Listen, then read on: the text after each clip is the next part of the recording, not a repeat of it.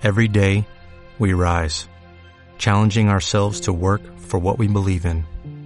At U.S. Border Patrol, protecting our borders is more than a job, it's a calling. Agents answer the call, working together to keep our country and communities safe. If you're ready for a new mission, join U.S. Border Patrol and go beyond. Learn more at cbp.gov/careers. Primer podcast de 2017. ¡Bravo! Sean todos bienvenidos al 2017 y a otra edición más de Sala Oscura. Les saluda su amigo CEO, junto aquí a la buena Madame, que me acompaña. Te consta que como soy siempre. buena. Bueno, a- eh, eventualmente entenderán eh, el por qué hoy venimos un poco ordinarios. Sí, sí. Quizás cualquier cosa que digamos hoy va a ser demasiado sensible a broma y a... y a- yo- No, o sea, de hecho, todo lo que digamos hoy tiene permiso de ser tomado eh, con doble sentido, Sí. porque probablemente está pensado de esa forma. ¿Qué tal, madame? Ya llegamos a 2017, arribamos triunfantes y, y lo hicimos de buena forma, con una muy buena película además. Bastante. Eh, estos cinco días eh, me he dedicado a ver películas. Y, yo te comentaba la vez pasada que, que ando en una racha como de, como de apatía con todas las películas. Es una, una cuestión de las termino de ver y aunque sea muy buena, es como, "Meh, no me encantan, no me atrapan. Pero es una cuestión ya muy personal. Hasta ayer. Eso cambió ayer. A ver, vamos a decir que eh, entre las películas que vimos están eh, algunas de las películas que son denominadas como las mejores de, dos- de algunas de las mejores de 2016. Entre ellas, por ejemplo, ah, American Honey, de la que en algún momento eh, eh, consideramos platicar en el podcast. Sí, pero no me arrepiento de la elección que hicimos. Vimos también Cubo and the Two Strings, Ay, Cubo, qué bella Cubo. que aunque está muy bien, y yo de lo que he visto de animación este año, quizás es la que más me gusta, es que tampoco nos mandó tan a la mierda como la película que nos ocupa el día de hoy. Sí, no, no, no, no. Y yo también, y digo yo porque vos ya la viste, eh, vi The Witch. Que no sé si fue porque me la vendiste demasiado o porque a mí no me encanta el género terror o de lo que sea que fuera The Witch. No me mandó tampoco tan a la mierda y eso que la vi a las 3 de la madrugada. Yo creo que la viste en un mal momento, fíjate. Insisto. Sí. Sí, no. Porque mm, Eh. The Witch, The Witch es una película para mandarte a la mierda. Así. No, no tanto. Claro. Y que no estoy diciendo que sea una mala película, sé, me gustó, pero, pero, pero mm, no causó mayor efecto en mí. Y mm, bueno, es que tampoco puedo comparar con la que vimos ayer, porque es que la que vimos ayer, no sé, solo me, todavía me tiene en órbita. Yo, Sí, perfectamente podríamos haber hablado de The Witch, fíjate. Pero ap- apa- aparentemente no la viste como debiste haberla visto. Yo insisto. sí, y tampoco tengo muchas ganas de volver a verla. No como esta que vamos, de la que vamos a hablar hoy, que ya la vi tres veces. Sí, hoy vamos a hablar de The Handmaiden. O Agassi para aquellos que hablan, porque me imagino que también nos escuchan en Corea. Sí, claro, por supuesto, sin duda. Eh, y nos mandó a la mierda y no hemos regresado. Allá seguimos. Sí, es una película de 2016, una película coreana, del director Playland Park. Empecemos, empecemos con, este, con este relajo de nombres. Chang-wook Park, ¿ok? Les dije, Playland, Playland Park. Director mayormente conocido por Old Boy. haber dirigido la versión original de Old Boy. Qué buena Old Boy. ¿La Sí, viste? Claro, las dos. Ah. Las dos son muy buenas, por supuesto, pero, pero, pero, pero el cine coreano tiene una particularidad que es especialmente perturbadora a veces. Técnicamente no son dos. O sea, es The Ladies, no sé qué, Vengeance Something y Old Boy. Que es una trilogía, ¿no? No sé. Y son tres, en realidad. Mm, yo estaba hablando de la versión gringa. Ah, viste la gringa y la... Ah. Sí, sí, sí. Eh, Es que hoy eh, voy a pedirles permiso porque voy a andar haciendo no uno ni pocos, varios comentarios un poco fuera de lugar y varios desatinos pues, pero es que en serio me fui bastante a la mierda ayer. A ver, quizás hoy vamos a estar especialmente torpes, más de lo que somos en, en la normalidad, porque la película nos, nos mandó tan a la mierda. Que estamos que yo- desvelados. Estamos desvelados. y, y, y- y- y nos ha tenido con los, con los temas dándole vuelta en la cabeza y tenía ya con la urgencia de sentarnos aquí enfrente al micrófono a, a- a hablar ya de la película y soltar, a pesar de que estuvimos viendo algunos fragmentos, repitiendo, digamos, algún fragmento de la película eh, justo antes de grabar, que la madame, amablemente, eh, me cocinó algo rico de comer y anda, anda, anda bien consentidora últimamente. Gracias, gracias. Y si seguís burlándote del asunto va a parar, no me estoy burlando. Eh, y, o sea, tomamos café incluso para ver si nos despertábamos un poco y si salíamos un poco de esta mierditud en la que estamos y no funcionó. Aunque yo creo que lo que corresponde para este podcast, más que tomar café o whisky, posiblemente sea tomar agua, agua fría Una ducha. o tirártela encima, en cualquier caso. Un Ice Bucket Challenge. Oíme, sí. Ver, oíme, sí. Ah. Yo creo que esta película debería tener mm, alguna advertencia de... PG third, no sé, 13. No, no, no, 30. 300.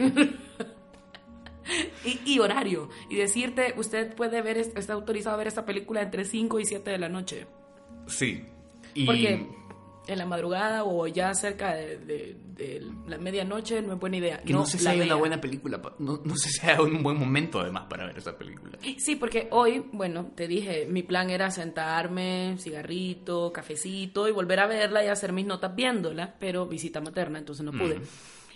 Pero todo el rato estuve como, ay, la voy a poner mientras mi mamá está aquí, que no importa. Y luego No. como, uy, no. ¿En qué estás pensando, loca? Sí, no, no, no, no, no. Y, y aparte eran como que las 4 de la tarde, entonces... Sí, tampoco parecía muy buena hora para verla. Ok, entremos en materia entonces. The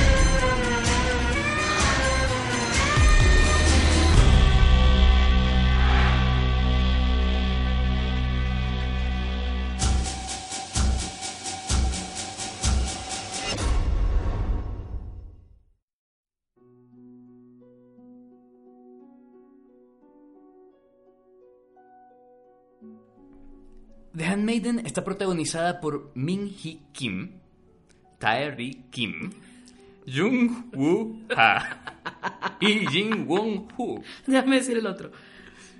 Chang, no, ese es el director. No, olvídalo. Basada en una novela de la escritora británica Sarah Waters llamada Fingersmith. Fingersmith. Mm. Y, y ambos, de hecho, ambos.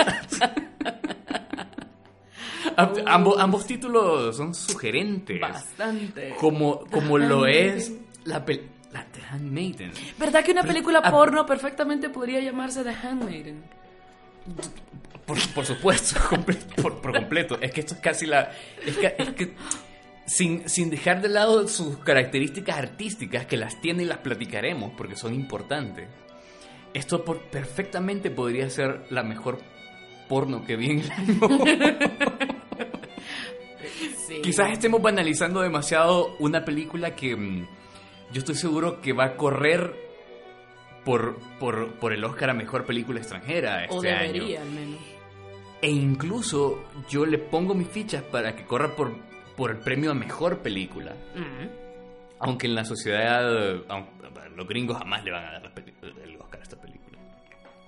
Hay que decirlo porque gringos y, y moralistas y doble moral. Pero, pero bueno, eh, The Handmaiden es una historia, a ver, dividida en tres partes, pero que su trama principal eh, se puede resumir en la primera parte de la Es una película. historia de amor.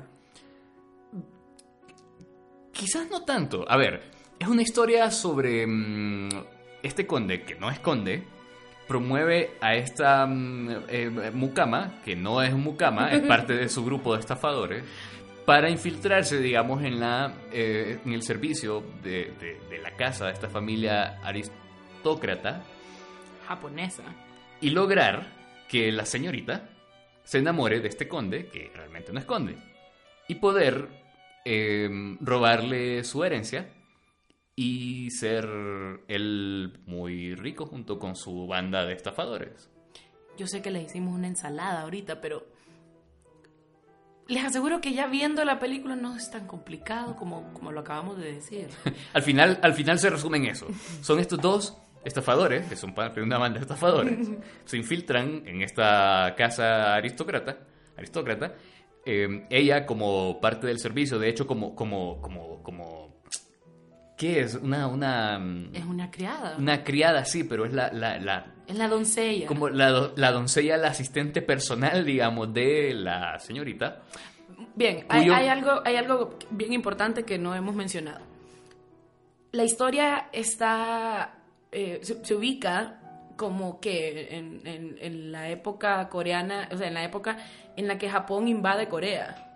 O sea, no, no piense usted que esto es algo 2016, no, o sea, le diría el año, pero no estoy segura. Sí, es, 30s. es, es- es apenas la época post-victoriana, digamos. Años 30, cercano, 20. por ahí.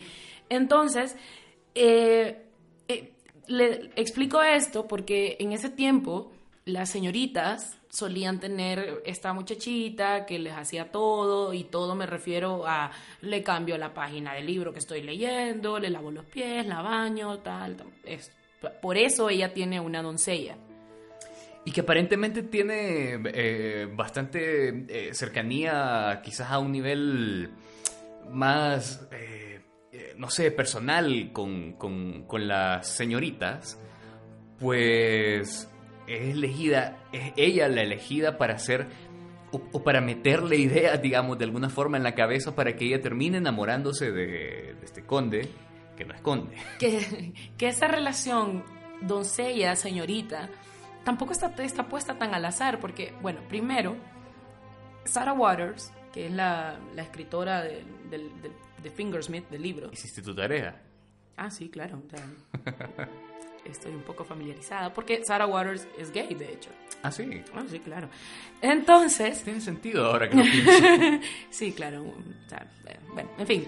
Eh, ella suele eh, ambientar sus historias en los libros en, en, en, en épocas victorianas. Mm, Solamente que obviamente son libros en Londres. ya. Y ah, me he ido tan a la mierda que se me fue el punto. Ya no me acuerdo qué iba a decir. Yo continúo Ah, mientras. no, no, ya. Entonces, la relación de, de eh, la señorita y la doncella, que sean tan cercanas, eh, no, está, no está puesta tan al azar, porque eh, justamente lo que comentabas, eh, el hecho de que ella sea tan cercana a la señorita, que, que la cambie, que duerma con ella incluso, que la, la cuide de sus pesadillas y todo esto, justamente es, es propicio para que pueda surgir una, una, una relación entre ellas. Entonces, de verdad Que- perdí el punto. que- que- bueno, que, de alguna forma también es parte de, de- de toda la literatura victoriana, que tenían estas relaciones como muy cercanas, que en teoría eran amistades, o en el caso de, de- este tipo de, contexto eh, más aristocrático, digamos, eh, femenino, eh, eran estas muchachitas que te, como vos decís, te ayudaban a, a hacer todo literalmente. Eh, y, que, justamente eran pretextos para que el autor hablara sobre ese tipo de relaciones en, un- en una época en la que no se podía hablar abiertamente de esto. Sobre todo en la cultura, en este caso oriental, en donde mm, las, las maneras, las formas, las apariencias siempre deben ser así muy, muy cuidadas. Y de ahí es que yo creo que esta película no pudo haberse eh, ambientado quizás en otro lado que no fuera, en otro, en otro lugar y en, otro, en otra época que no fuera las que se ubica la película. Porque... mm, Creo que por eso más bien es que funciona. O sea, no me imagino yo, porque para empezar, eh, supongamos, no sé, hubi- hubiesen intentado hac- hacerla, adaptarla a esta época, difícilmente le metes una doncella a alguien, porque mm, ya no, no sé, ya no se Sí, usa. tendría que eh, ser como un asistente personal en la oficina o algo así. Eh, sí. Y quizás, y quizás tampoco tenés... O, o- o sí, bueno... no- Acabo no de dejes- imaginarme toda una película. Fíjate, no dejes, que mi, no dejes que mi cerebro de guionista eh, eh, derive en cosas que no, no vienen al caso para el podcast. Sí, no, no, no. Pero, pero, pero que es perfecto para el contexto de esta película. esta, esta sociedad... eh, Porque además le agrega picardía. claro. Y parece que te manda taga la mierda. Y, y, Ay. y, y la película se mueve en tantos momentos distintos que en el... Bueno, y Madame se está golpeando la cabeza con la, libreta porque está muy de la mierda. En serio, créanme. A niveles que yo no les voy a especificar ahora mismo, pero... Porque además, el CEO me había prometido hoy una noche de alcohol porque mañana tenemos un viaje. Entonces yo me había mentalizado que todo esta frustración iba a tener su vía de escape hoy. Y ya no, pues. Y no. Pero bueno, es parte de estar aquí hoy grabando el podcast. Bueno, el hecho es que la fortuna que quieren robar este par de pillos es la fortuna que realmente le pertenece al tío de... Alto. ¿Quién usa la palabra pillo hoy en día? Yo, po. Soy un tipo así, hipster. Puedo usar pillo cuando se me antoje. Mozalbeta. Sí.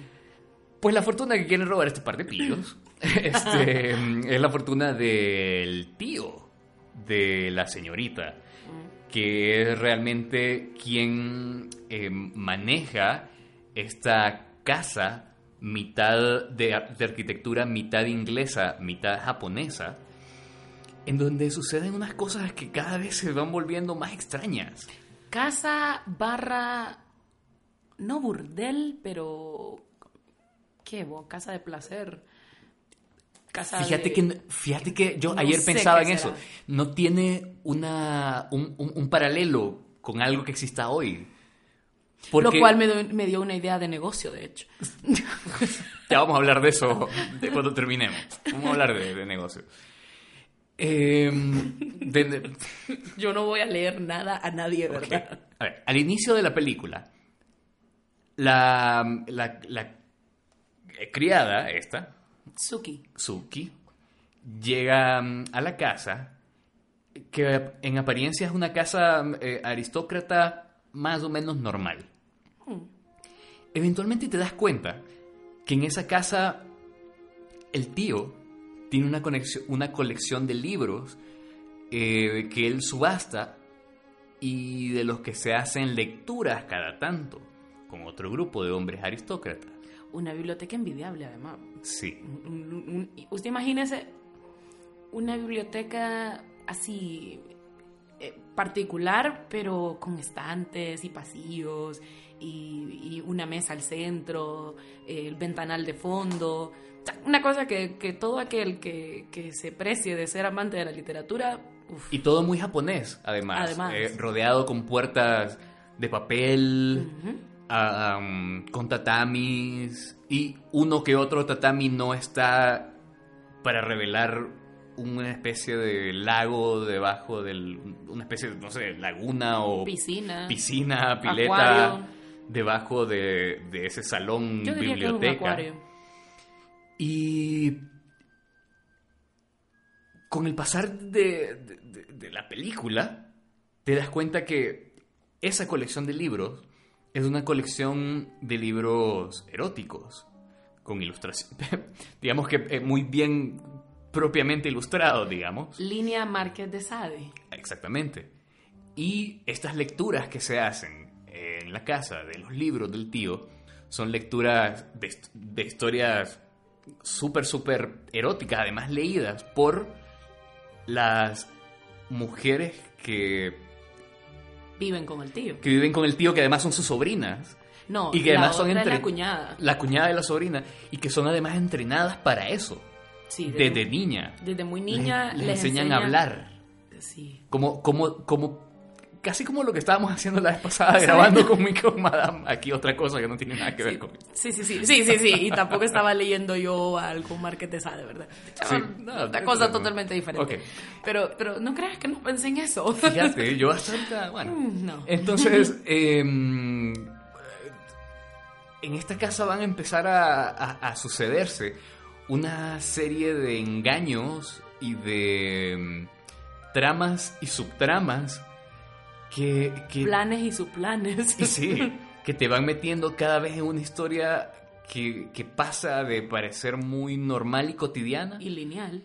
Hacer algo a una cosa muy enferma. solo te manda tanto a la mierda, de verdad. Y que, y que además es muy propia del cine del Coreano. cine coreano, Sí. que te empieza con una situación que parece muy normal para terminar en otra que es totalmente jalada de los pelos y, es bast- y, y termina siendo eh, eh, hasta hasta hasta mm, hasta perturbadora.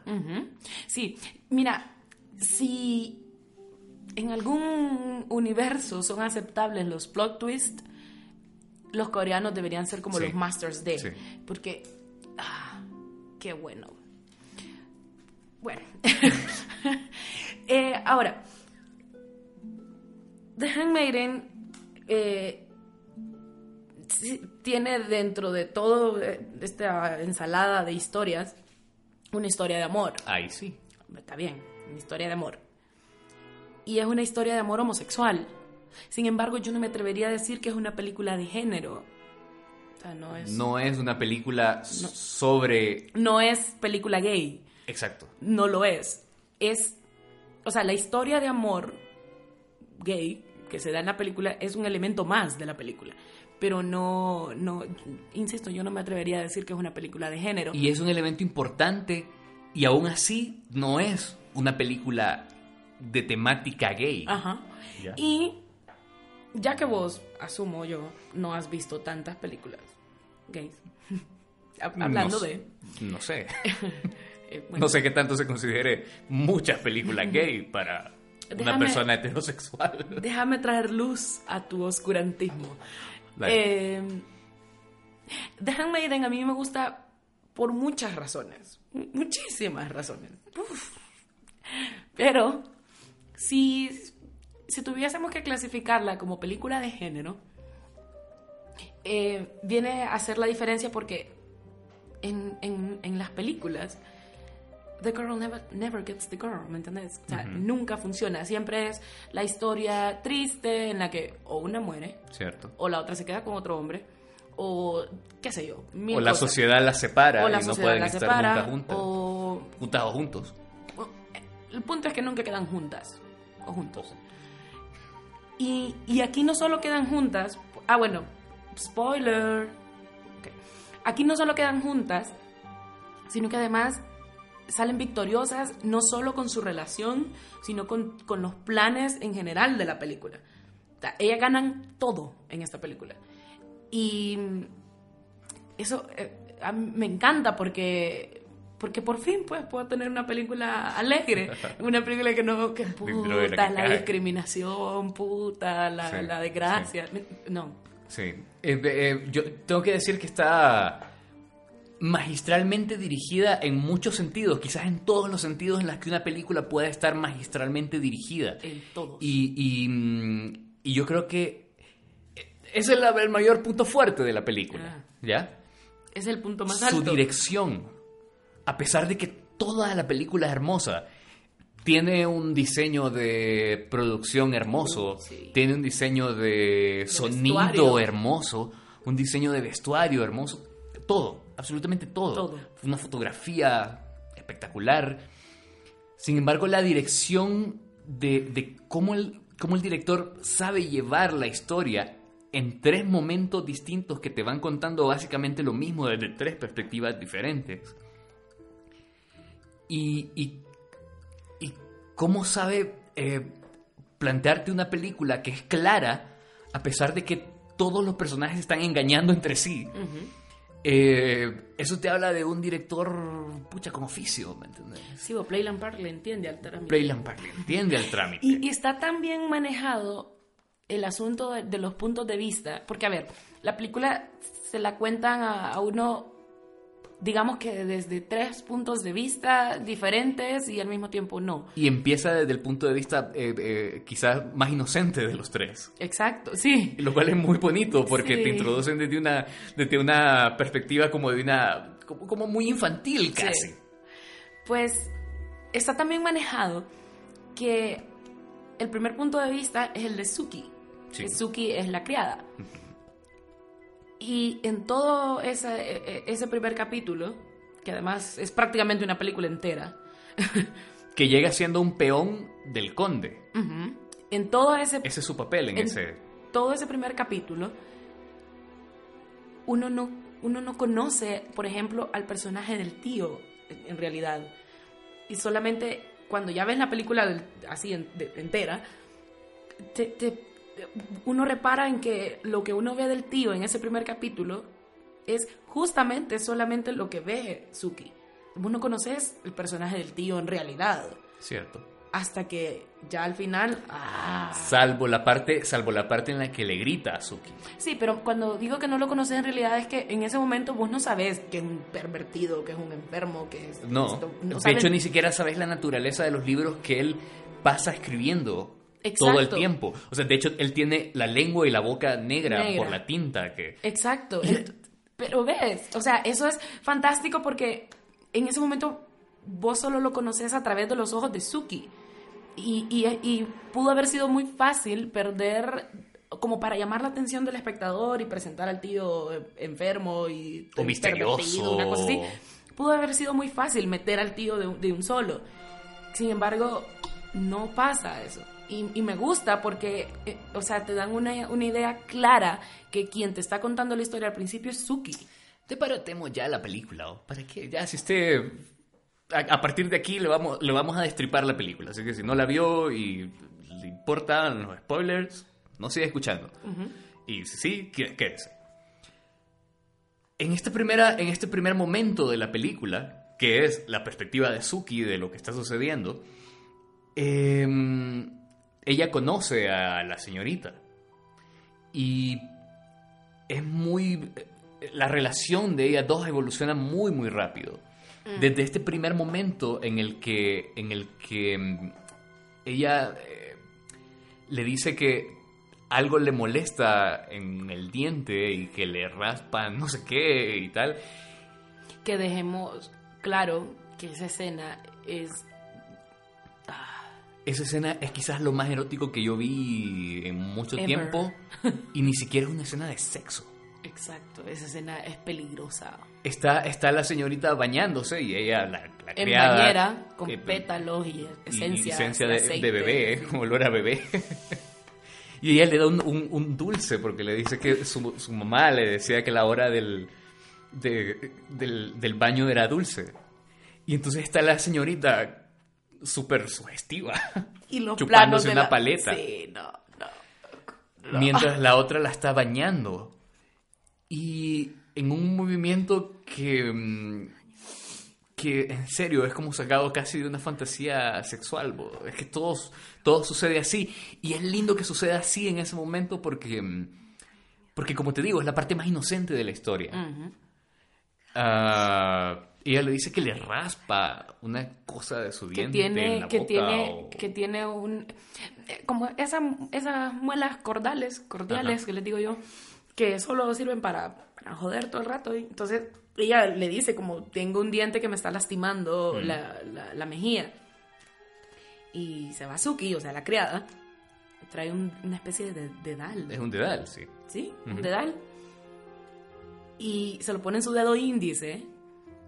Y la señorita abre la boca, pero como lo suelen hacer las japonesas, ¿verdad? Las japonesas de la, de la realeza, como no de una forma así de cuando uno va al dentista, abre la jeta, no, ella con su boquita chiquita y abre la boca y... Oh.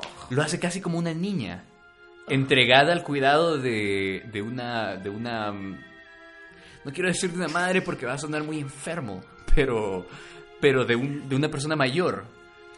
Y, y, el con resto la de la ah. escena es ella haciendo una especie de raspado en el diente. O sea, ni siquiera en la descripción esto suena erótico en ninguna forma.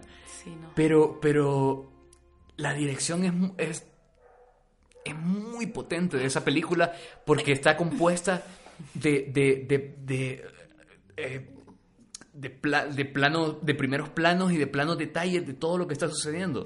Y, después hay una, hay una toma en la que ya se ve así como, como la dos y, y, ella está, lo voy a decir, está metiéndole el dedo en la boca a la señorita de una forma bastante sugerente.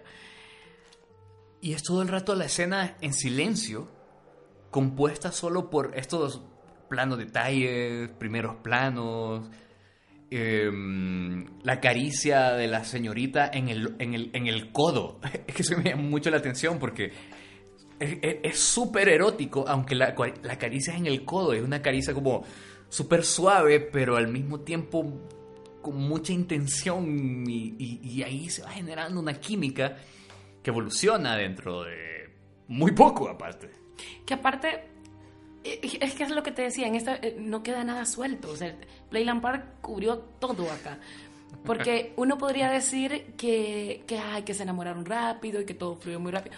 No, o sea, recordemos que esa apertura, esa recepción de la señorita con Suki está planeada. Entonces, ella todo el tiempo está como, como muy, muy, sí, eso, muy receptiva, muy receptiva. a todo, y es justamente por eso que, se, abren y se tienen tanta confianza y, se cuentan cosas de sus vidas y, llega un punto en el que convergen, pues. Y ahí comienza, comienza como esto de la ternura y, se enamoran. Pero en este punto hay que decir que Suki y el conde no son los únicos que están embaucando acá. Mm. Hay todo un juego de, de engaño eh, detrás del que vos te das cuenta hasta el segundo acto de la película. Sí. La segunda mitad, en donde mm, se revela que también la señorita está jugando un papel de engaño detrás de todo esto. Que yo te diré, el de ella es el más magistral de todo. O al menos es que a mí me gustó entonces. Porque, mira, no es fácil jugar a la muchachita inocente que le pide a Suki, que le enseña a besar. Y, y, este montón de cosas y que, le dice como, ay, me pregunto por qué el conde me piensa cuando se acuesta en la cama. Jugar a, todo esto cuando es una muchacha que entretiene hombres con su lectura. Claro, pero es que eso no lo sabía vos hasta la segunda parte de ah, la no, claro, no, pues sí. Pero cuando... Oh, pues es que esa es la, lo fascinante de volver a verla cuando la volvés a ver y ves la actuación de Hideko, Hideko, de la señorita, en, su inocencia, vos decís, ah, she's a rotten bitch, como le dicen en la película. Sí, o sea, esto, esto, no, no, esto no puede estar pasando sin que haya. O sea, esto no puede estar pasando en la, de verdad sin que haya algo detrás de todo esto. Sí. y que aplicable un poco a la vida también. O sea, si algo es demasiado bueno, es que no lo es realmente. Sí, no, no, no. Eh, a ver, recordame un poco cómo es esta cosa. El papel, el papel de la señorita en este, en este engaño, ¿cuál es? Llega el, conde a decirle en un momento, mira, mi plan es embaucarte, robarte tu pisto y largarme. No, em, de ahí viene la importancia, te decía yo, de, saber identificar cuando una chava no juega para tu equipo. el, el conde, o sea, el, todo el segundo capítulo son como flashbacks. Entonces te están contando todo como sucedió desde el inicio, que lo que uno pensaba era el inicio con Suki es ya más bien la mitad de, todo el plan. O sea, el inicio es con ellos, con el conde, que llega a, a la casa esta a conocer a, a la señorita. El plan original del conde sí es volverla loca y casarse y robarle la plata. O sea, sí es el plan original. Pero él le explica a ella y le dice como, ah, no, o sea, cuando te conocí me di cuenta que Nel, que aquí no va a pasar nada porque, y se lo dice bien bonito, porque Sí. tus ojos no tienen ningún deseo. Y además se lo dice con mucha, con mucha clase. Sí, sí. Con mucha altura. Mira, ok, sea- este era mi plan original, pero dadas las circunstancias, que O sea, yo te, te conozco... vi, te vi y supe que cagué, pues aquí Sí, no, esto no hay no, nada no, más. no va a funcionar.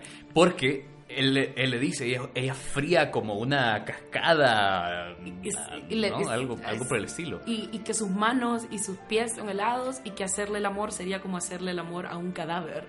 Muy bien, veo que te la aprendiste, hiciste tu tarea. Ah.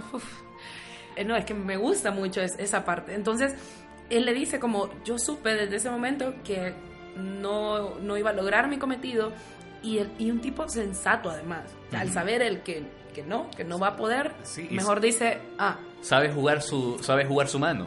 y que además sabe cuál es la debilidad de ella. O sea, que ella, en, todo, en toda su belleza y todo, ella está siendo dominada por el tío. Y por temor, y por, y por un montón de cosas. y En está toda, su be- atrapada. en, en toda su belleza y su frialdad, además.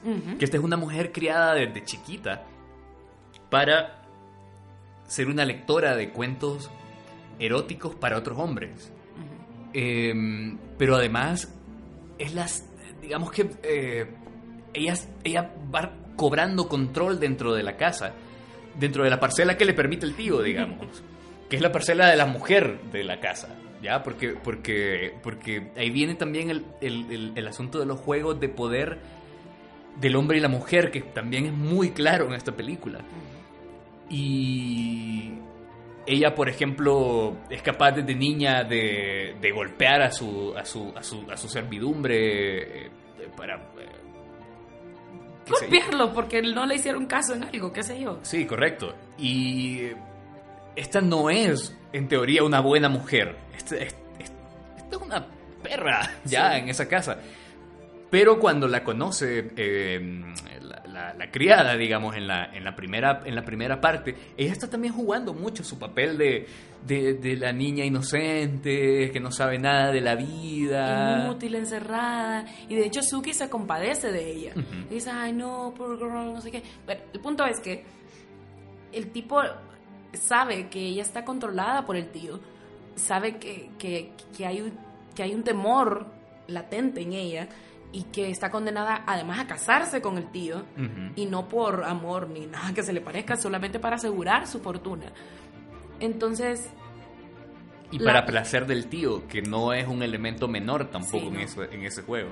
entonces él nada la agarra por su lado y le dice, está bien, no, o sea, mm, hagamos una cosa, Sí, yo sé que la conquista aquí no va. sí, no, yo te libero, te Ujú. casas conmigo y compartimos tu dinero. O sea, el tipo, listo. Sí, claro. Sí. Pilas. Sí. Y ella ni corta ni... Bueno, no, sí, o sea, hace su par de preguntas y se asegura de que todo va a estar en orden y, y bueno. Y una vez que ella tiene asegurado todo, ella se vuelve la arquitecta de todo este plan y es ella quien comienza a dar las órdenes una vez más. Sí. Y empieza a conseguirme una muchacha así, así, así.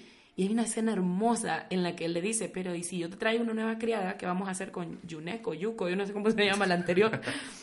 Y ella solamente sonríe. ¡Oh, qué cara de maldita! Sí, sí.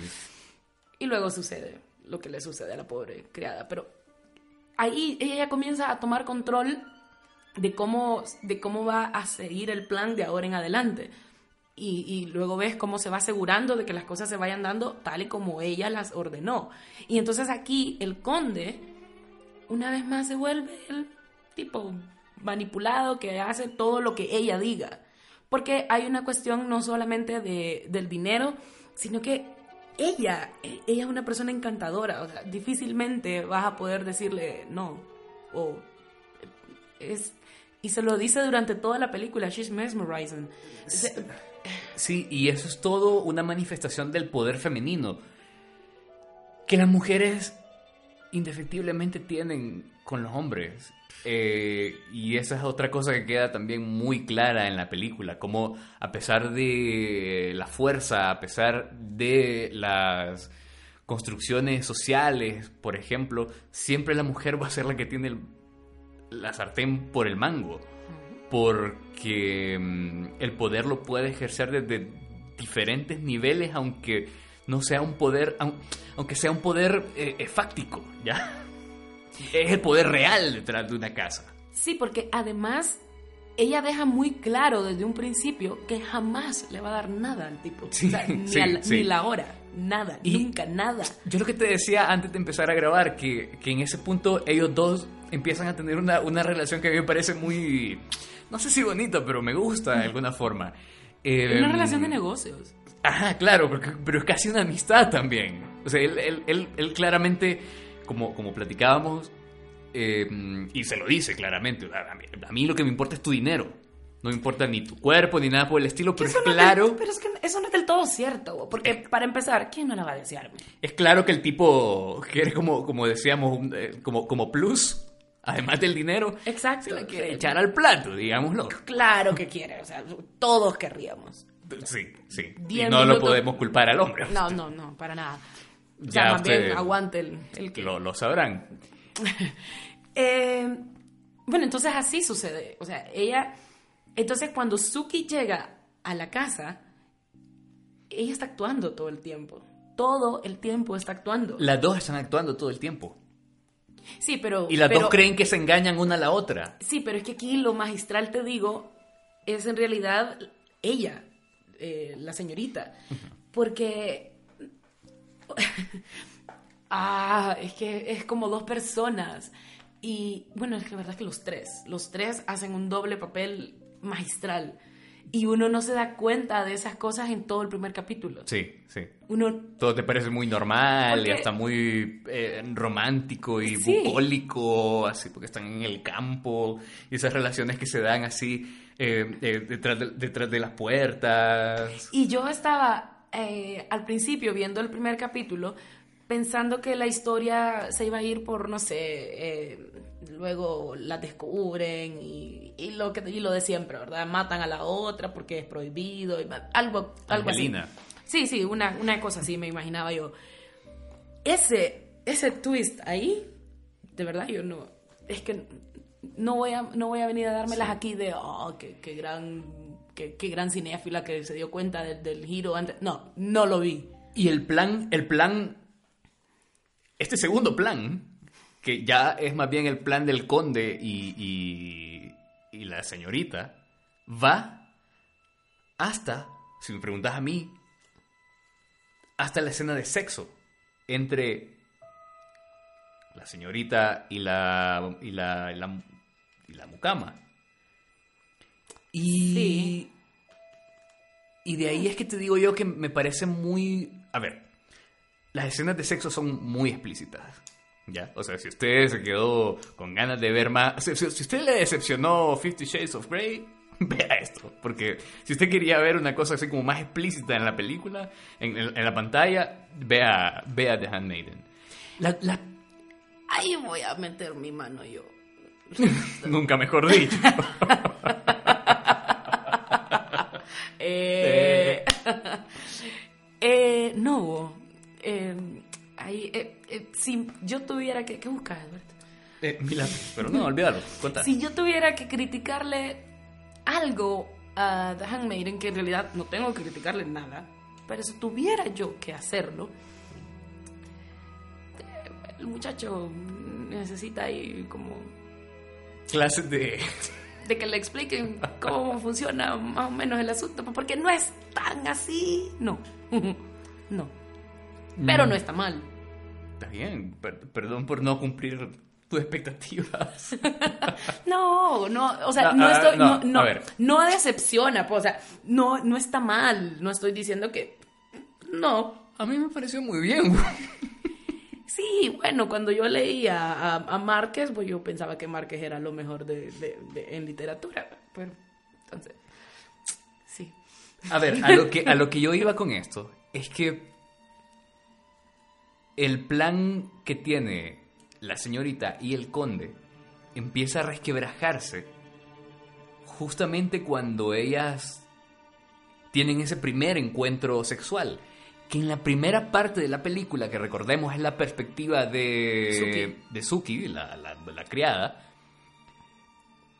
es una escena sí muy explícita, pero que tiene, es- digamos que está filmada de una manera un poquito más, casi, casi tierna, ¿ya? Y censurada, de, además. de- de- de ese, de ese modo en el que de hecho se empiezan a besar y se empiezan a tocar y es todo como más dreamy, ya de alguna forma. Cuando la escena se repite, pero esta vez desde la perspectiva de la señorita, que recordemos está también engañando a, a la criada, esta escena es mucho más, mucho más explícita y mucho más fuerte. Y ahí de nuevo va el asunto de que esta película no, no deja nada suelto. O sea, es justificable y, y debe ser así. Que ese primer, esa primera escena sea así, toda tierna, toda inocente. Porque Suki en realidad es inocente. Claro. Pero también hay un detalle muy importante y ahí es donde te digo yo que se empieza a resquebrajar el plan que tienen ellos dos para traicionar a, a, a Suki, la criada. La primera vez que vemos esta escena, em, digamos que la escena finaliza con... em, a ver, yo voy a tratar de describir esto lo mejor que pueda sin rebasar la línea de eh, el mal gusto. Eh, mm, termina la escena con, eh, con- sexo oral. Ay, Ya. decilo, Va, va, va, voy, decilo voy. propiamente, Es que voy- Dios. Eso de... ¡Oral! ¿Qué, qué, qué? Voy, voy para allá, permíteme. Somos adultos aquí. De hecho, termina con una. con un plano de Suki que se acerca. saca- que se acerca a la cámara sacando poco a poco la lengua. Entre las piernas, digamos, de, de- De la señorita. de la señorita. La segunda. La segunda vez que vemos la escena desde la perspectiva, esta vez de la señorita, que te estoy diciendo que es mucho más explícita, eh, no solo vemos este primer plano de ella acercándose, sacando la lengua, disponiéndose, digamos, a la faena eh, lingual. ok, ok, sigo yo dentro de del límite, tranquilos todos. Pero además vemos el cuando, cuando ella levanta la cabeza después de un rato y le dice, continúo, señorita, o, o- me detengo. Y en Está mojada. Y está mojada. Y tiene la boca mojada, lo siento, pero es así durante la película. Es así como sucede. Y para mí eso es un detalle muy importante. Porque ahí te das cuenta. Es, a ver, ese, de- ese detalle no lo pudo haber idea. tenido la primera, la primera escena. Porque te habría revelado algo muy importante. Y es que la señorita no está fingiendo. Ah, no, claro que no. Claro que no. Entonces ahí hay una conexión realmente. Y de hecho, tan es así que, la, que en una parte de la misma escena ellas se toman de la mano en un, en, en un plano que claramente quiere revelar eso. El momento en el que ellas hacen una especie de conexión fuerte, además, entre dos mujeres que a partir de ahí van a ir por su propio rumbo independientemente del plan que tengan los hombres eh, para, para ellas y su destino. Y eso es, es fantástico porque, como mencionaba antes, eh, en esta película no solamente salen victoriosas con su relación, sino con todos sus planes. O sea, ellas se quedan con la plata de la señorita, ellas se deshacen de sus opresores, o sea, del conde y del tío al mismo tiempo, Sí, y se van del país. sí. Entonces, eso, eh, vos to- en toda la película ves esta, Sí. esta actitud servil, sumisa de ellas, de, de ambas, una en su, pro- en su propio mundo, pero están toda la película eh, sirviendo, eh, eh, oprimidas, eh, controladas por hombres que, que- que ni siquiera valen la pena y que son unos cabrones. Y al final salen Y eso, y eso es lo más romántico, además, además de la película. Que, que- que logran su cometido, se llevan todo, el premio y, y- y lo ganan bien, además, pasando y- por sin- encima de todo. Y sin pasar mayores sobresaltos tampoco. O sea, lo más difícil es cuando le dicen como, ah, tiene que pagar tres yenes más. Sí, sí, exacto, exacto. Que es ese momento de la película en donde vos eh, sabes que eh, em, la- las persiguen porque le dice, yo tengo gente en el puerto que me puede ayudar a, a- a capturarlas antes de que se vayan. Y vos sabés que hay un caso de la vida real que fue así. Así. Sí. Eh, no recuerdo ahora, creo que eran españolas, no, no- no recuerdo. O francesas. Eran euro- europeas. Mm. Eh, de, se casaron, y, pero se casaron una fingiendo ser hombre. Y, y vivían su vida como ante la sociedad como hombre y mujer. Y luego la gente se da cuenta y ya como "Mm, esta muchacha no es tan, este muchacho bastante muchacha. Entonces ellas tienen que irse del país y se van a vivir a Argentina, pero ya en Argentina viven como mujeres. Entonces me recordó eso, solo paréntesis. Está bien. Em, y, lo que te decía yo de la escena esta de, sexo es que justamente em, la película es especialmente eh, narrativa en su, en, su, en su uso de los planos. Porque en, en los tres momentos que tiene la película, de los tres ejes de, de- de- de- de los que se cuenta la misma historia, estás viendo lo mismo de nuevo, pero con planos que te están diciendo otras cosas. ¿Ya? Por ejemplo, el, el conde le escribe a la señorita contándole, actualizándole un poco los planes. Eh, y vos ves esas cartas en la primera parte, que es la perspectiva de, de la criada. Y, y- y él le dice, o sea, yo te puedo escribir, te puedo escribir en coreano, al final ella no sabe leer. Puedes leer enfrente de ella, no va a pasar nada.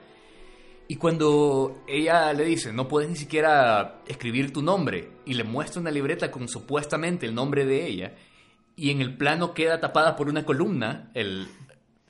Y, y- y vos decís, "Mm, ahí hay algo que, bueno, al menos yo, hombre, algo, que algo sé de esto. Hay algo que no me quieren mostrar ahí. Y todo el tiempo te están ocultando cosas o separando cosas eh, con elementos dentro de la composición eh, del plano. Como por ejemplo lo que platicábamos antesito de empezar a grabar cuando estábamos viendo los segmentos acá. eh, que son estos dos retratos que están en, en la escalera de la casa. Que yo digo que uno es la tía, vos decís que la otra es la señorita pero mayor. Exacto. Junto al retrato de la señorita Niña. niña. En la primera parte de la película te los muestran divididos por una columna también. O sea, las columnas sirven de división y de forma de ocultar un montón de detalles, de información dentro, del, dentro de la composición visual de la película. que para nosotros tal vez no tenga mucho sentido, como, como decíamos antes de comenzar el podcast, porque nosotros escribimos de, de izquierda a derecha, pero, pero los asiáticos escriben de arriba para abajo, de abajo para arriba, qué sé yo. El punto es que escriben vertical.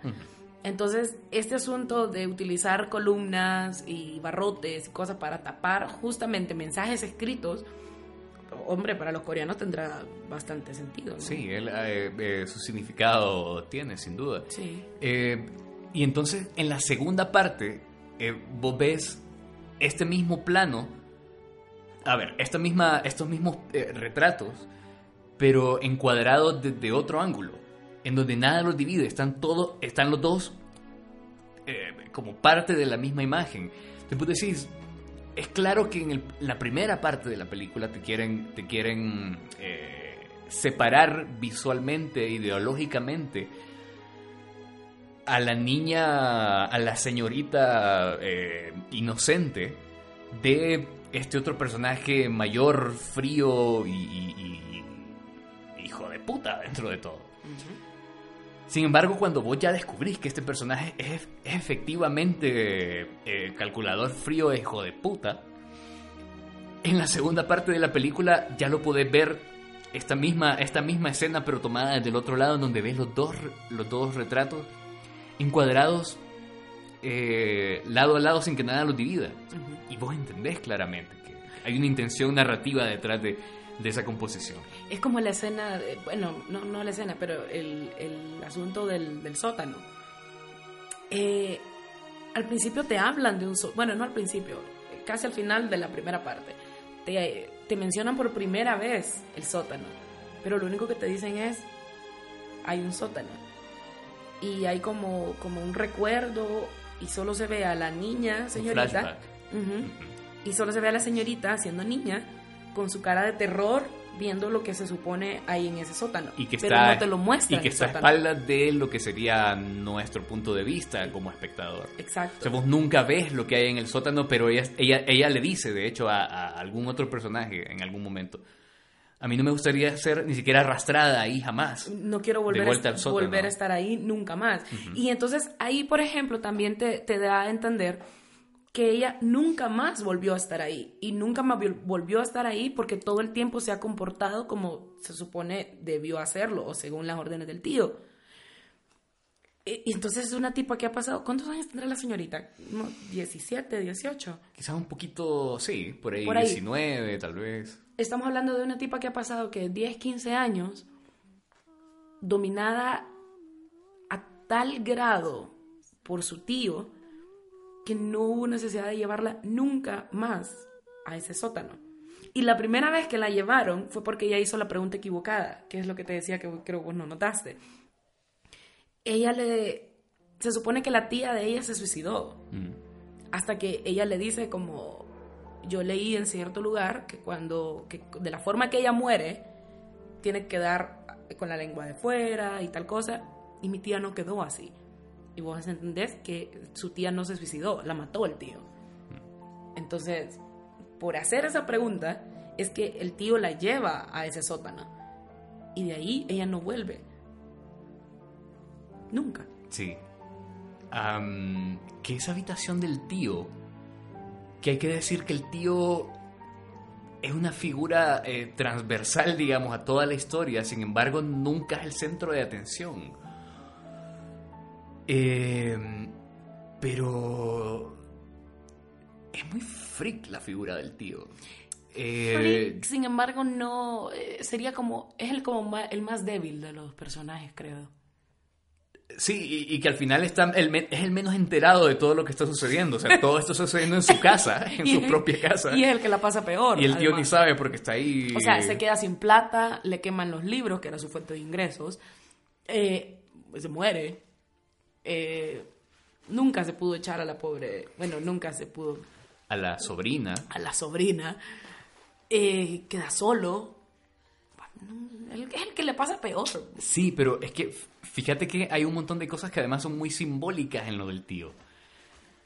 Porque este primer momento, de hecho el único que creo que, que, que se intercambia alguna palabra con la criada, con Suki, él le grita, e- ella va entrando al salón este, salón biblioteca este, ella va entrando y, y, le dice serpiente, algo así. Ella se- se queda parada porque hay una, ni siquiera una serpiente real, es una, es Una un- estatua, una una estatua de una serpiente en el piso.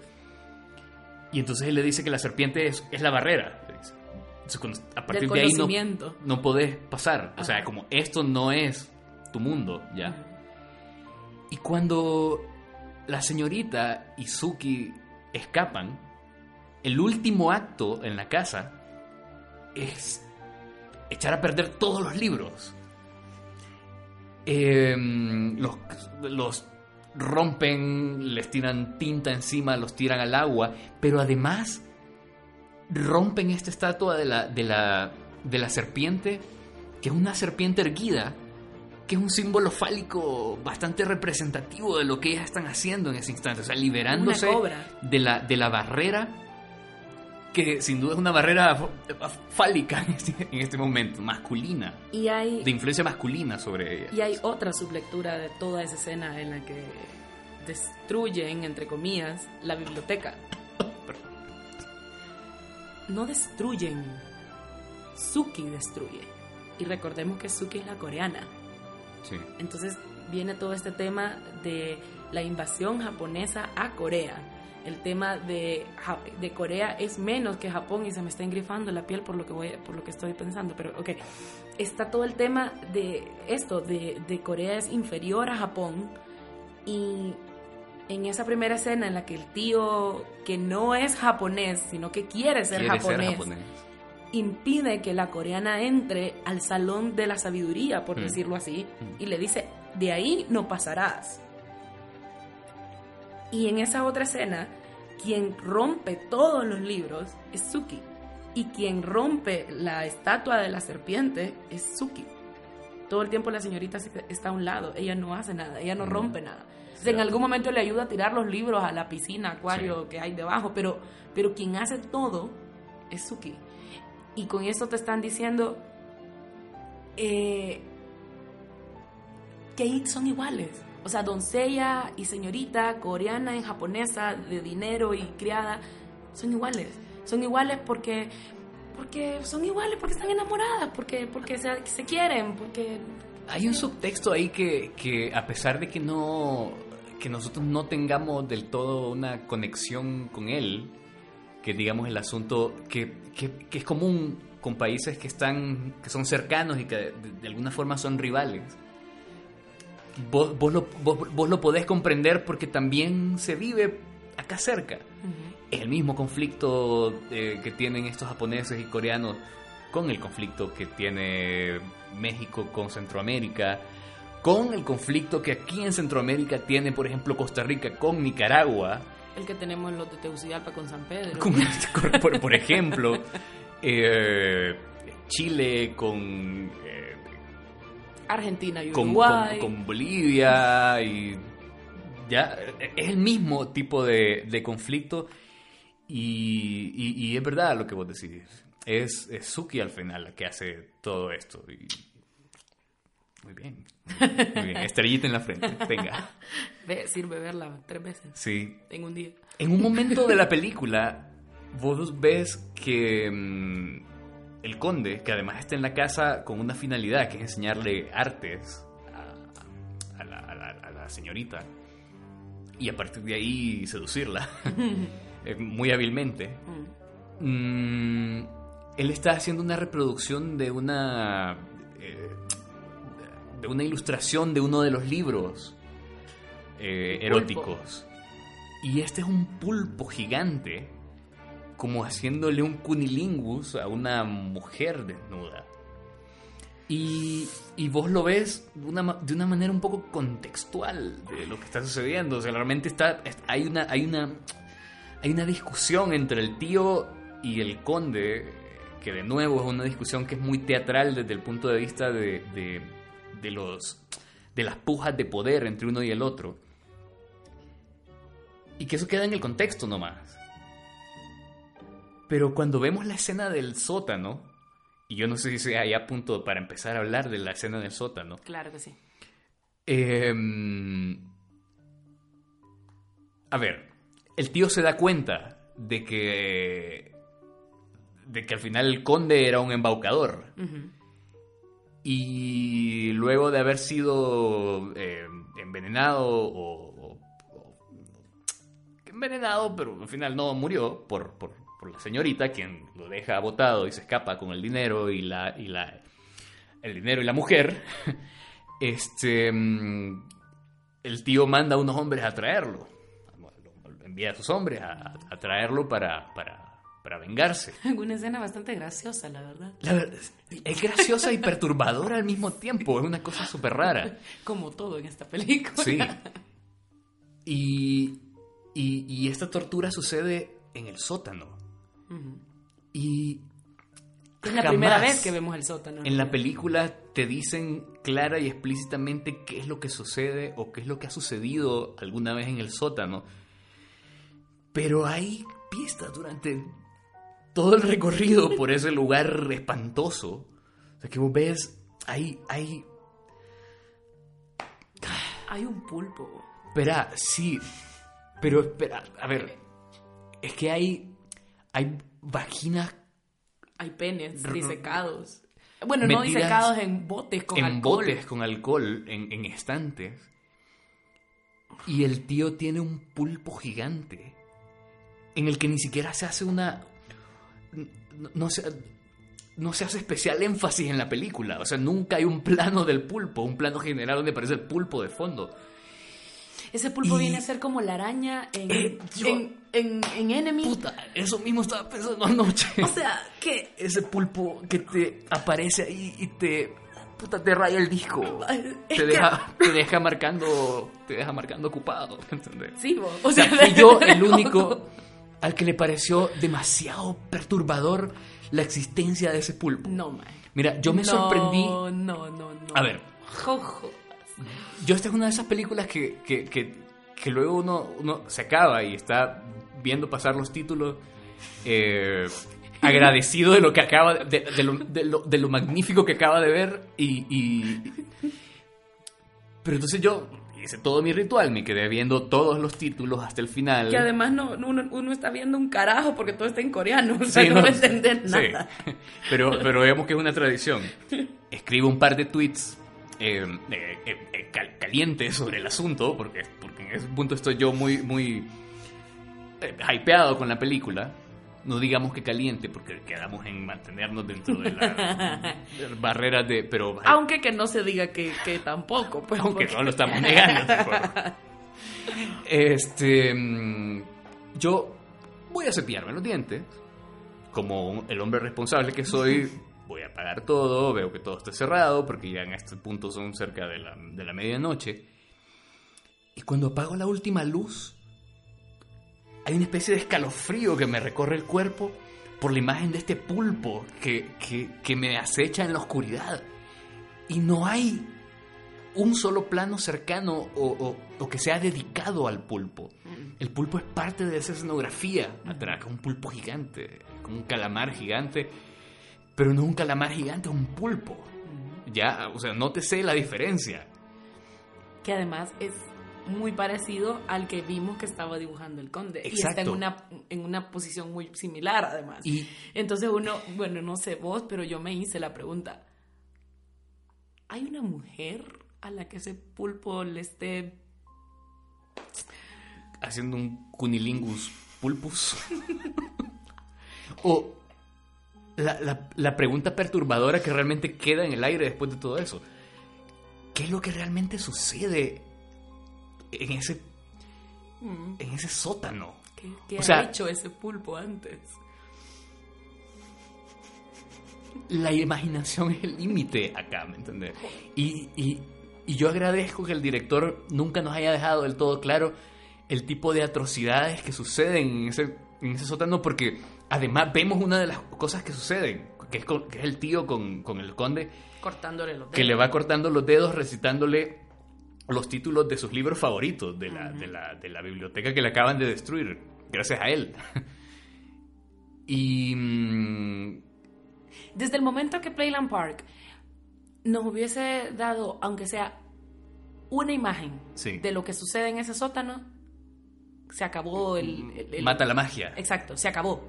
Ya. De- Porque entonces te pone un límite. Sí. Como, ah, esto es lo que... Es como mostrarte el monstruo Exacto. en la película. Al no revelar casi nada de lo que en realidad sucede ahí, uff, Pero yo creo que además, uno vuela. como vos decís, es muy similar al- a, la, a la araña de Enemy, del final de Enemy. Ujú. Que además es una metáfora de las cosas que, que suceden en tu cabeza. Para mí, ese sótano es una metáfora de. de, la, de, de las perversiones que todos tenemos metidas en ese sótano personal oscuro en nuestra cabeza. Y que solo uno sabe que hay ahí adentro. Y que ese pulpo tiene otra función también, porque la película, como les decía, en realidad no es una película de género, sino, no sé, es un thriller, es, no, no sé, eh, muchas cosas. Entonces, que ese pulpo salga ya casi al final de la película, puta, es para darte eh, ese, ese punto de, de como de, de, de, de miedito, como, como, como, Como de ese, ese, ese, esa pizca sobrenatural dentro de una, dentro de una historia que es muy freak, pero muy... pero Normal. muy terrenal, ya. O sea, que podría suceder igual en cualquier parte. Exacto. Y, y yo lo que te digo es que me parece interesante y determinante que sea un pulpo y no un calamar gigante. Es que el calamar gigante existe. Sí. Y ese pulpo gigante no existe. O sea, esa cosa es una cosa sacada de alguna imaginación infernal, qué sé yo. Y se mueve, está vivo. Y vos ves cómo se mueve, que a mí además los pulpos siempre me han... eh, las- esas cosas que tienen muchas patas, siempre me han, me han hecho una... me han rayado el disco un poco. Que es por eso que yo te decía que lo que estaba debajo no es un no es un no es una piscina, es un acuario. O sea, porque, porque ahí vive el pulpo. pues. Sí, y, y- y no puedes evitar imaginar cómo alimentan al pulpo, cuál es la interacción del tío con el pulpo. Basta, basta, ya, no puedo más. Que vos estés caminando por ahí leyendo esas historias eróticas con un pulpo gigante Debajo. nadando debajo. Ah, eso me, me eriza la piel de una manera muy Sí. primitiva. O sea, me, me- me- remite a un, a un temor muy primitivo, ¿ya? Sí. Y creo que eso fue lo que más me, me dejó, como te digo, eh, mar- eh, tim- timbrando ocupado ayer que estaba pensando en el puto pulpo. Eso. O sea, en esta película tenemos a dos mujeres que hacen el amor y esta está pensando en el pulpo. Está bien. Mira, así como, así como tienes escenas tan, tan, tan atemorizantes, también tiene escenas un poco perturbadoras, pero preciosas. Como por ejemplo la escena en la que está la señorita colgada del árbol con un vestido rojo, simulando que está colgada. Es preciosa. oh. Es súper bonito y... Súper bonita esa escena. Es parte de toda la estética preciosa que tiene eh, el cine as- asiático en general, pero, pero además esta película está tiene una escena tiene una, una estética especialmente cuidada.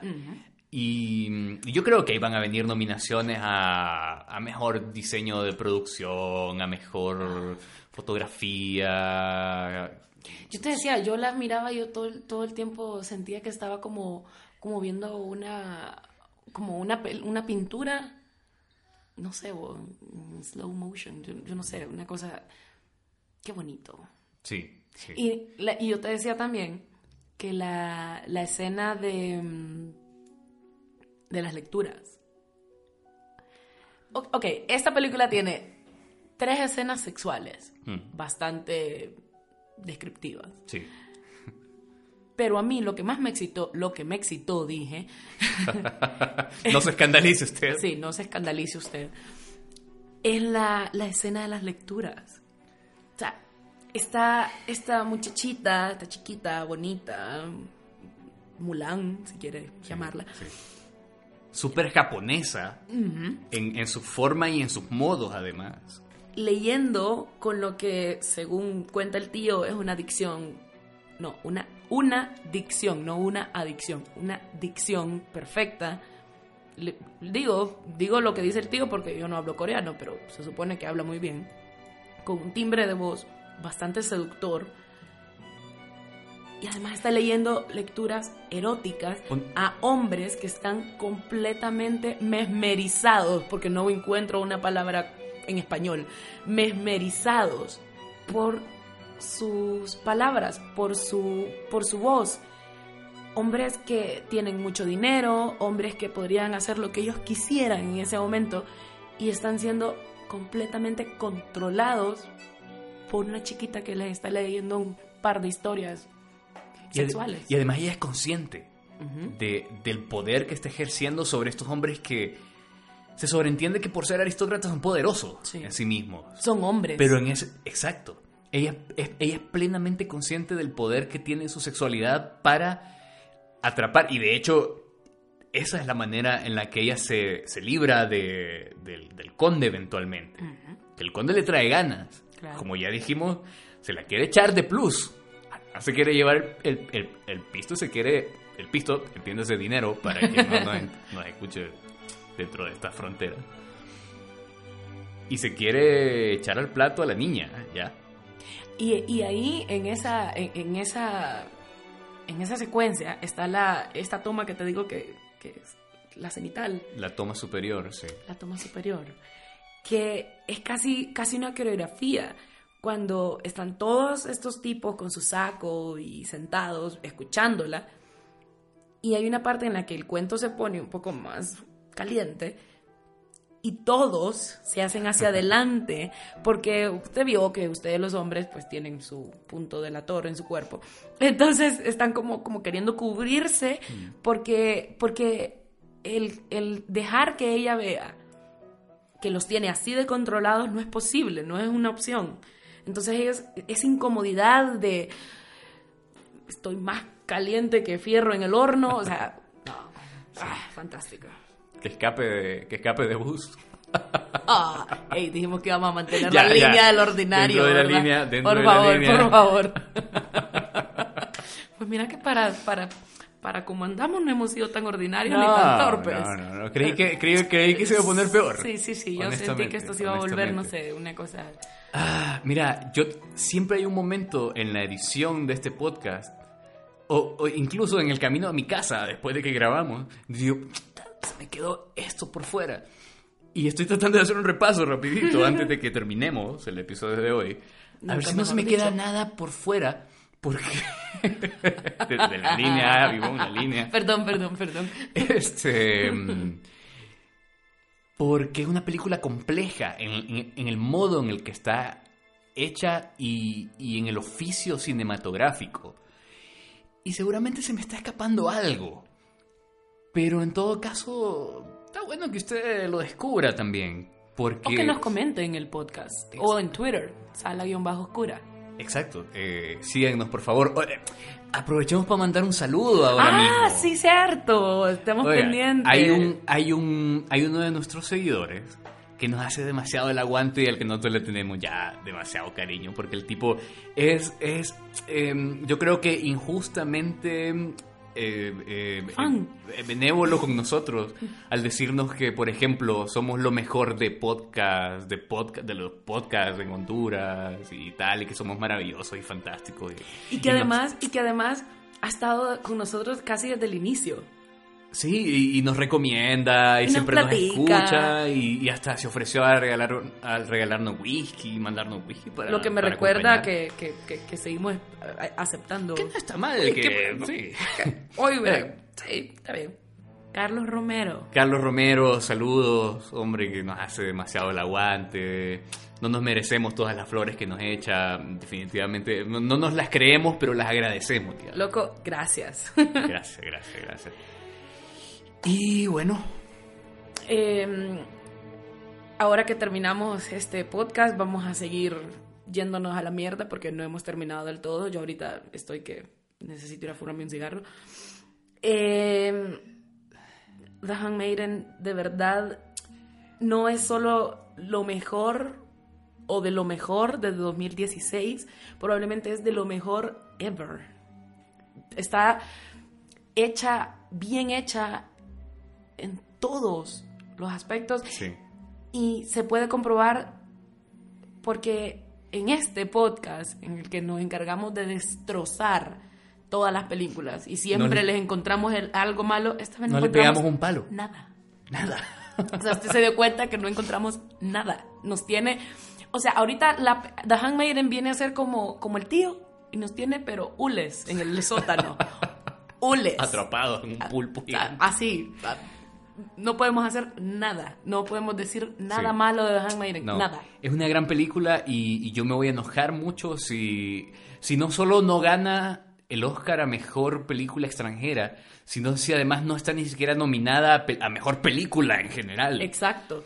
Porque bueno, cuando yo leí en, en- en Twitter, a- después de verla, a alguien que decía, o sea, eh, The Handmaiden tiene que estar eh, nominada a Mejor Película, eh, no sé qué. O sea, yo en ningún momento pienso a Mejor Película Extranjera. Yo pienso nominada a Mejor Película en todas las categorías. Sí, completamente. Porque que sea coreana no debe excluirla de esa categoría. Tiene todos los elementos para competir con todas las demás. Exacto. y Y, para posiblemente ganar, incluso. Claro, claro, Sí. claro que sí. Así que... Véanla, ah, véanle, véanla, aquí la, aquí los esperamos en la mierda para que, para que ustedes, porque, vénganse. porque vénganse. ustedes también se van Déjense a ir. venir, no se preocupen. Nunca mejor dicho, pero Eh, yo me voy a enojar no solo si no la nominan, sino también si usted no la ve. Y porque hágase ese favor, véala. Ah. Ay, que está Advertencia, no la vea con sus hijos, no la vea con sus papás. Véala con su pareja, porque, porque posiblemente motive a que, a que, Sí, a que, sí, bueno, sí, a que sí, sí. termine mejor. Y de ser posible, pues véala un viernes, sábado en la noche. Digo, para que al día siguiente no tenga que ir a trabajar y esas cosas. Correcto. Porque Sí. eh, no hay necesidad de alcohol para verla. No, suficiente se va a ir a la mierda con solo la película. Así que, de hecho, hoy no estamos ni siquiera bebiendo. Hoy, hoy, hoy, Algo que se, ha vuelto- se había vuelto una costumbre en este podcast. hoy, hoy lo que corresponde, yo creo, es agüita helada, Una ducha, una ducha. con hielo Sí, una bolsa de hielo en la cabeza. en la Agarra. cabeza. ya, ya, ya, ya. Hoy sí, sobrepasamos la línea, Ya, señores. nos Gracias por volvimos vulgares, escucharnos. ordinarios. Adiós.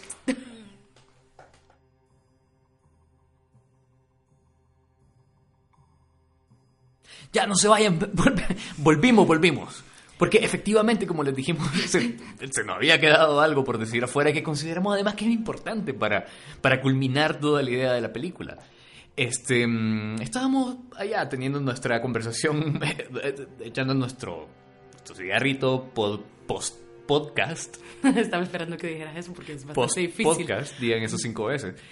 Y, y teníamos algún un par de reflexiones que se nos quedaron fuera. ¿Empezamos o empiezo yo? Empiezo yo, porque la mía en realidad no es una reflexión, es solamente un pensamiento sucio que quiero compartir con ustedes. Muy bien. Hay una escena eh, de la película, bueno, son dos. Una, eh, eh, hay, una, hay un recuerdo de la señorita que está jugando con unas pelotas de metal. Y yo sé que usted lo ha hecho.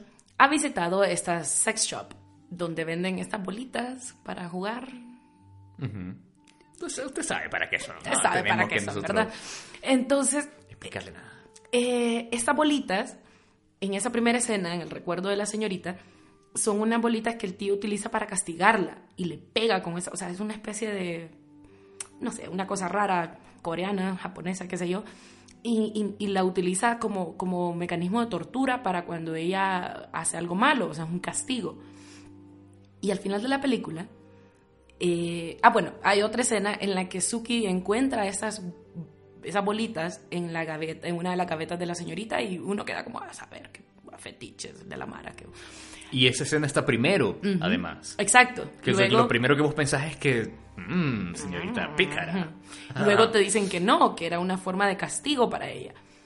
Pero al final, hay, eh, ya terminando la película, en la última escena sexual que tiene la película, aparecen ellas utilizando esas bolitas para, Digamos que su función de fábrica. eh, para la que yo pensé fueron hechas. Y eso me pareció pervertidamente fantástico, de verdad. Sí, es el castigo transformado. O sea, algo que, que se utiliza para, para traerle a ella recuerdos espantosos. Es una metáfora porque al final ese mismo instrumento ella lo utiliza para hacerle el amor a su, a su pareja.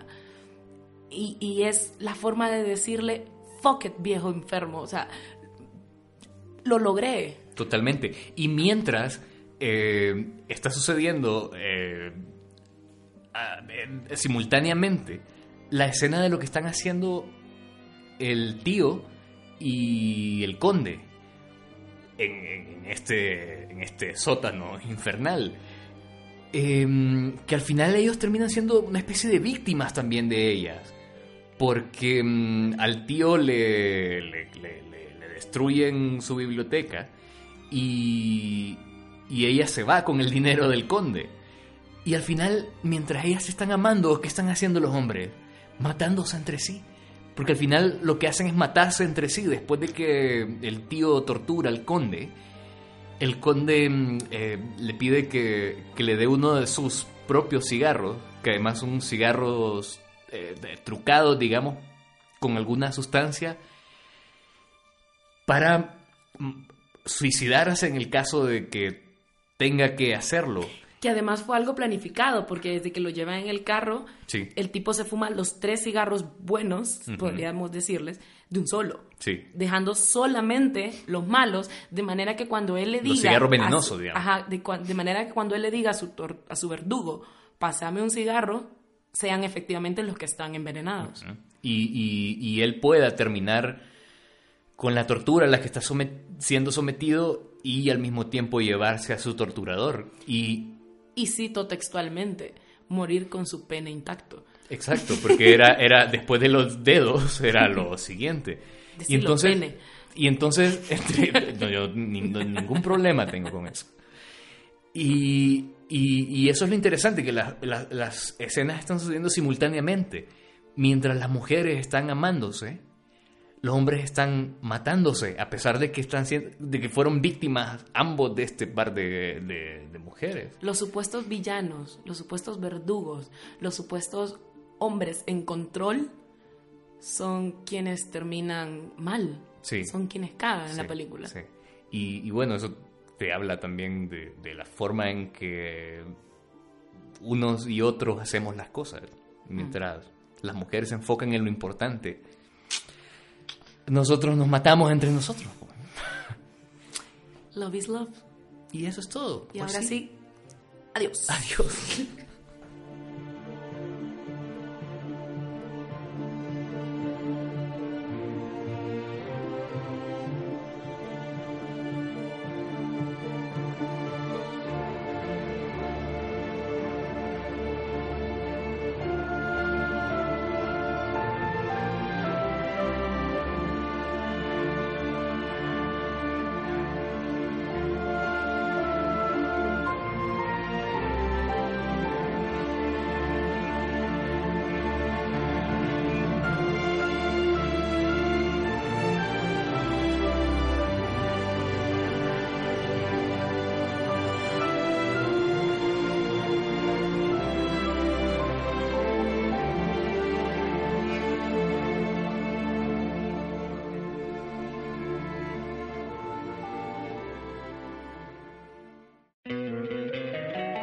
encantaría tener 100 dólares extra en tu bolsillo?